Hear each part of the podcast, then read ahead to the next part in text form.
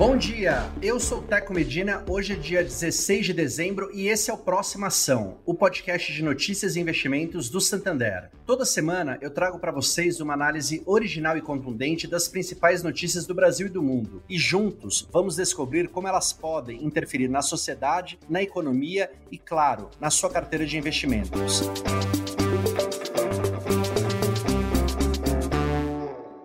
O setor de serviços no Brasil apresentou em outubro crescimento pelo quinto mês seguido. Segundo dados do IBGE, a alta no mês foi de 1,7% em comparação com setembro. Desde junho, a expansão acumulada é de 15,8%. O setor de serviços inclui atividades como bares, restaurantes, salões de beleza, escritórios de advocacia, hotéis, agências de turismo, serviços de transporte, entre muitos outros. A alta indica uma retomada no ano, mas na comparação com 2019, os números ainda são negativos. De acordo com notícia vinculada pelo jornal Valor Econômico, na comparação com outubro do ano passado, o volume de serviços caiu 7,4%. No acumulado de janeiro a outubro, houve recuo de 8,7%. Já em 12 meses, a queda é de 6,8%. A boa notícia é que ao menos dois segmentos analisados do setor de serviços já voltaram ao patamar pré-pandemia. São os de informação e comunicação, que incluem atividades de uso de dados e internet, e a categoria Outros Serviços, que engloba serviços financeiros, por exemplo. A categoria de serviços às famílias, de transportes, serviços auxiliares aos transportes e correio, serviços profissionais, administrativos e complementares, por outro lado, ainda não se recuperaram do baque da pandemia. É em serviços às famílias que estão, por exemplo, bares e restaurantes, com receita ainda distante da registrada antes da Covid-19. O fato de demandar em muitos casos atendimento presencial fez o setor de serviços particularmente vulnerável à pandemia do coronavírus. Não é por acaso que a agricultura, a indústria e o comércio vêm se recuperando mais rápido. O impacto da retomada dos serviços sobre a economia, porém, tende a ser mais significativo e perceptível. O setor responde por mais de 60% do produto interno bruto e é o principal empregador do país. E para aprofundar a nossa análise do impacto dessa notícia no mercado financeiro, eu trago aqui a Sandra Gouveia, superintendente da Santander Corretora. Oi, Sandra, bom dia, tudo bem? O que a melhora do setor de serviços significa para a economia como um todo e mais especificamente para o investidor? Olá, Teco, bom dia, tudo ótimo.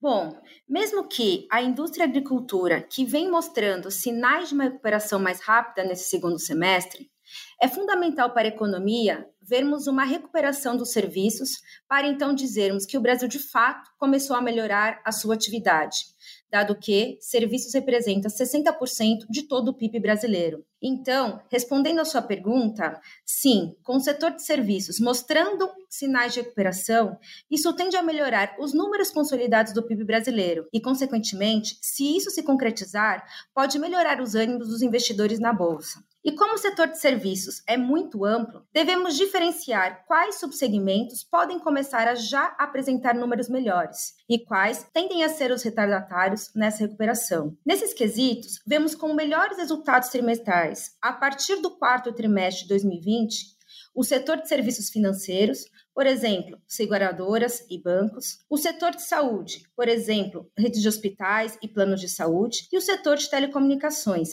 empresas de telefonias móveis, por exemplo.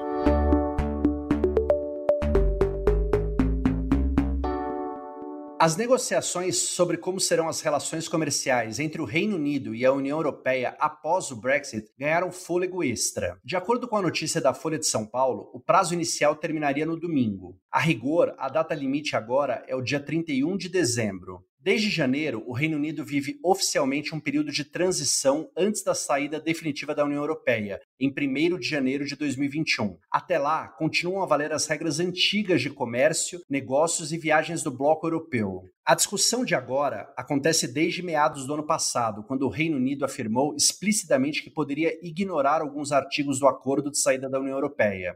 O desrespeito ao acordo significaria uma violação às regras do direito internacional. Segundo a reportagem do Valor Econômico, os pontos de divergência estão relacionados às regras de concorrência justa, mecanismos para resolução de disputas e direitos de pesca. Mesmo com o adiamento do prazo final de negociações, o primeiro-ministro britânico afirmou que as diferenças entre o Reino Unido e o bloco econômico europeu continuam a ser imensas e que é mais provável que a tentativa de acordo venha a fracassar. A saída efetiva do Reino Unido da União Europeia sem um acordo sobre como serão as regras comerciais pós-Brexit tem potencial para gerar alguns problemas nas cadeias de abastecimento do continente europeu. Um dos possíveis problemas é o aumento dos custos e do tempo de transporte com a volta de sistema de controle alfandegário. Nos países do Reino Unido é esperada a escassez temporária de alguns bens e aumento nos preços de alimentos básicos. De acordo com a reportagem do jornal O Estado de São Paulo, para o Brasil, na avaliação da Confederação da Agricultura e Pecuária, existe potencial de ganho nas exportações de ao menos 50 produtos. A lista inclui óleos vegetais, mel, bebidas alcoólicas, frutas e peixes, entre outros. Resta saber se os ganhos seriam maiores que eventuais perdas com o impacto global do fracasso das negociações. Segundo o Valor Econômico, esse risco foi um dos motivos apontados por analistas para a queda acentuada das bolsas da Europa e pelo fraco desempenho dos principais índices de ações do mercado americano na última sexta-feira. Sandra, de que forma a saída do Reino Unido da União Europeia pode impactar os ativos brasileiros? Olha, Teco, no momento, os mercados globais estão vivendo um período de maior apetite a risco, o que reflete na maior entrada de capital estrangeiro na bolsa local. Dessa forma, observamos no último mês uma forte valorização do Ibovespa, além de um fortalecimento do real em relação ao dólar. Mas ainda é necessário monitorar alguns eventos que podem gerar volatilidade para os ativos, e o Brexit é um deles. Num primeiro momento, apesar de existir possíveis oportunidades para incremento na exportação de produtos, devemos observar uma fuga de risco, o que costuma gerar uma venda de ativos de países emergentes, sendo o Brasil um deles. A possível consequência seria uma queda no curto prazo do índice de ações.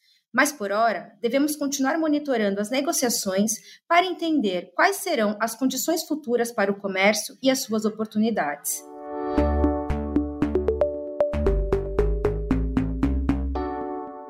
O Brasil dispõe de ferramentas dentro do teto de gastos para conduzir uma aterrissagem calibrada da economia no início de 2021. Quem afirma é o ministro da Economia. Segundo a agência Reuters, a declaração foi dada na sexta-feira, em audiência pública remota da Comissão Mista da Covid-19. A última parcela do auxílio emergencial, criado para amenizar os efeitos econômicos da pandemia, começou a ser paga no domingo. Sem o auxílio, a partir de janeiro, milhões de brasileiros voltarão a ficar sem renda. Com isso, é esperado uma redução do consumo com impacto geral sobre a economia. Entre as alternativas citadas pelo ministro para evitar uma freada brusca estão medidas como o adiantamento do 13º salário de aposentados e pensionistas. Segundo o site Money Times, existe também a possibilidade de adiamento da cobrança de tributos. Essas medidas, inclusive, já foram tomadas em 2020. No início da pandemia, o governo suspendeu o recolhimento do Fundo de Garantia, do PIS e da COFINS. A condição na época foi a regularização das contribuições ainda esse ano. A sinalização de que o governo quer usar apenas alternativas dentro do teto de gastos é um alento. Até recentemente, o mercado receava a extensão do auxílio emergencial para além de 2020, ou a criação de um novo programa de transferência de renda sem corte de gastos correspondente. Com a perspectiva de um plano de vacinação a caminho, é possível que as ações estudadas pelo ministro segurem a economia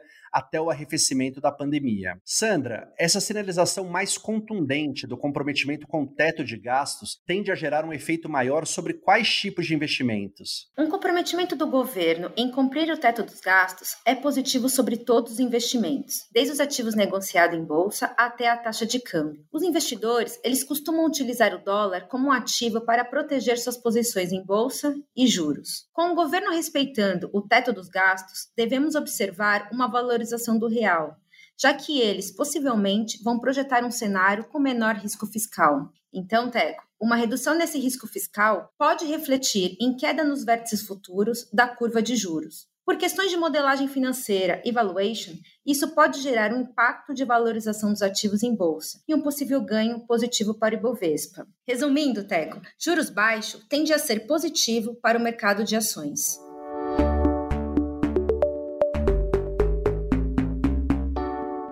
Hoje é dia 16 de dezembro e eu sou Teco Medina e esse foi o Próxima Ação. Toda semana eu trago para vocês uma análise original e contundente das principais notícias do Brasil e do mundo. E juntos vamos descobrir como elas podem interferir na sociedade, na economia e, claro, na sua carteira de investimentos. Tenham todos um bom dia e até a semana que vem.